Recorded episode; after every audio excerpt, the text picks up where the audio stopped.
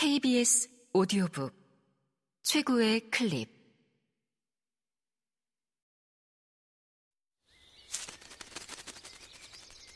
KBS 오디오북.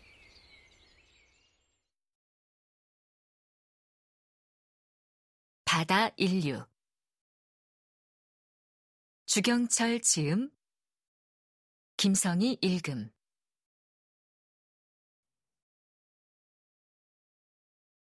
범선의 최전성기 산업혁명 시대에 개발한 증기기관을 장착한 선박이 머지않아 해양 세계에 큰 변화를 초래한다. 그렇지만 그 과정은 점진적이었다. 산업혁명 시대에도 오랫동안 원양 항해를 담당한 것은 대부분 증기선이 아니라 범선이었다.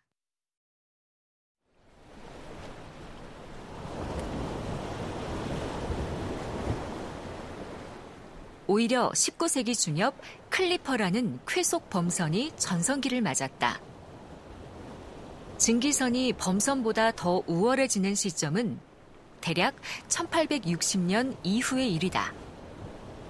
다시 말해 19세기 중엽은 범선이 최후의 정점을 맞는 동시에 다음 시대를 책임질 증기선이 발전하던 전환의 시대였다.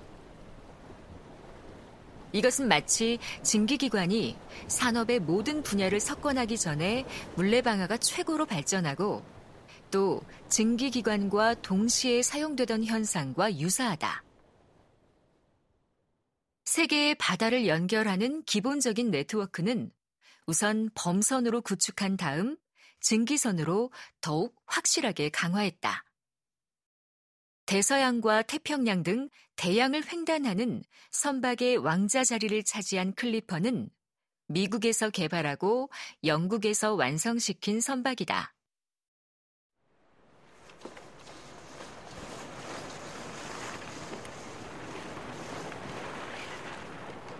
일반적으로 마스트 3개에 가로도칠 20개 정도 달고 있어서 미풍으로도 6노트 정도의 속력을 낼 수 있는 빠른 배로 알려져 있다. 다만 클리퍼의 정확한 표준 재원을 규정하기는 어렵다. 워낙 짧은 시간에 계속 개량이 이루어졌기 때문이다. 클립이라는 말이 날아가듯 빠르게 간다는 의미인 데에서 알 수 있듯이 이 배의 가장 중요한 특징은 무엇보다 속도였다. 클리퍼는 빠른 속도를 내도록 특화된 구조를 갖추었고 계속 그 방향으로 개선해 나갔다.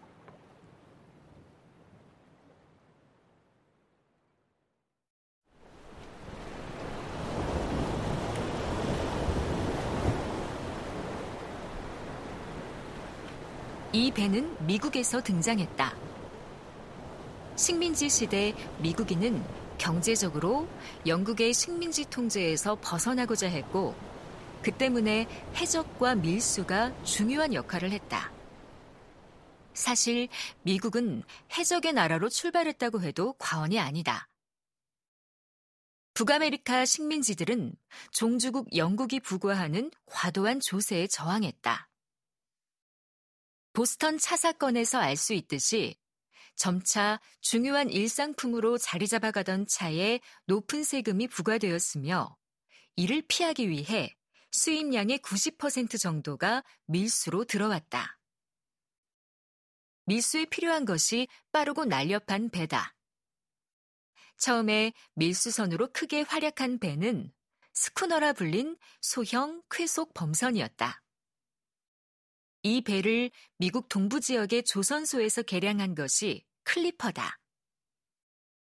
스쿠너의 장점인 스피드를 살리되 대양 항해 사업에 필요한 적재량과 안정성을 제고하기 위해 구조를 개선하여 가로도칠 훨씬 더 많이 장착한 우수한 선박이었다. 특히 이 유형의 배가 볼티모어에서 건조되어 볼티모어 클리퍼라는 이름으로 불렸다. 이때 클리퍼라는 용어가 처음 등장한다. 빠른 속도는 군사작전이나 사략선 활동에도 유리한 점으로 작용한다. 1812년 미영 전쟁 때도 약탈 허가증을 가지고 영국 선박을 나포 공격하는 고전적인 전투 방식의 클리퍼들을 사용했다. 전후에 클리퍼는 본격적으로 원거리 교역에 투입되었다. 적은 양의 화물을 싣고 빠른 속도로 대양을 건너는데 강점이 있어서 가볍고 값비싼 상품을 수송하는데 적합했다. 대표적인 것이 다름 아닌 차였다. 영국이 중국에서 차를 수입할 때 사용한 배를 특히 차 클리퍼라 한다. 후일 더 작은 배가 아편 클리퍼로도 활동했다. 영국과 미국의 클리퍼는 영국과 아시아, 인도와 중국, 뉴욕과 샌프란시스코, 남아메리카 남단의 혼고질 도는 경로, 대서양 항해 등에 투입되었다. 네덜란드도 유사한 배를 개발하여 자바의 차를 네덜란드로 수입해오는 데에 썼다. 이후 클리퍼는 더욱 개량되어 갈수록 속도도 빨라지고 크기도 커졌다. 클리퍼 항해의 유용성을 잘 보여주는 사례 중 하나가 포티나이너스 운송 사례다. 포티나이너스는 1849년 금을 찾아 캘리포니아로 몰려든 사람들이다. 1848년 미국과 멕시코 간 전쟁을 매듭 짓는 과달루페 이달고 조약으로 캘리포니아가 미국 영토가 되었는데 그 직후에 세크라멘토 인근에서 존 서터와 제임스 마셜이 금광을 발견했다. 이 소식은 순식간에 퍼져갔고 다음 해인 1849년부터 미국 각지에서 많은 사람이 금을 찾아 캘리포니아로 몰려왔다.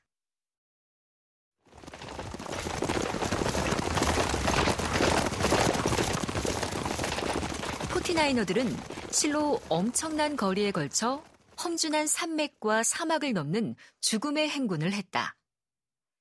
미주리까지 가는 여행을 제외하더라도 미주리의 인디펜던스에서 시작되는 오리건 트레일 여행만 6개월이 넘게 걸렸다.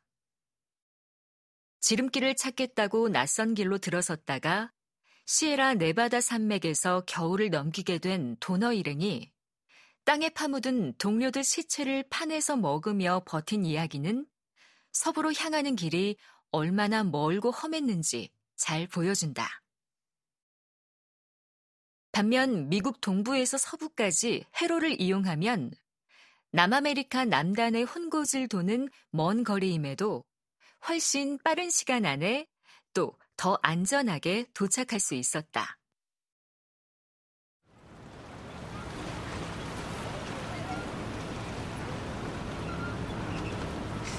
이들을 운송해주는 범선은 캘리포니아 클리퍼 혹은 혼 클리퍼라 불렸는데 약 150일이 걸렸다.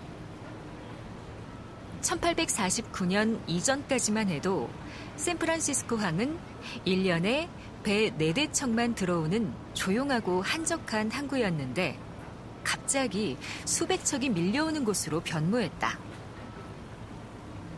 1849년 4월부터 다음해 1월까지 805척의 배가 입항하고 4만 명이 상륙했다.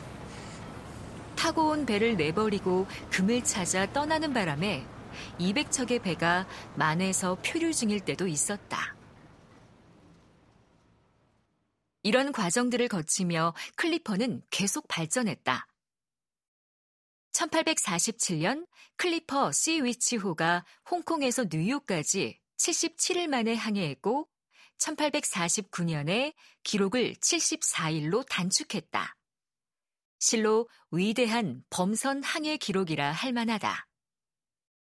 이 기록은 2003년에 가서야 72일 23시간으로 갱신되었으나, 물론 이때는 여러 가지 현대 기술, 예컨대 일기예보의 도움을 받았다.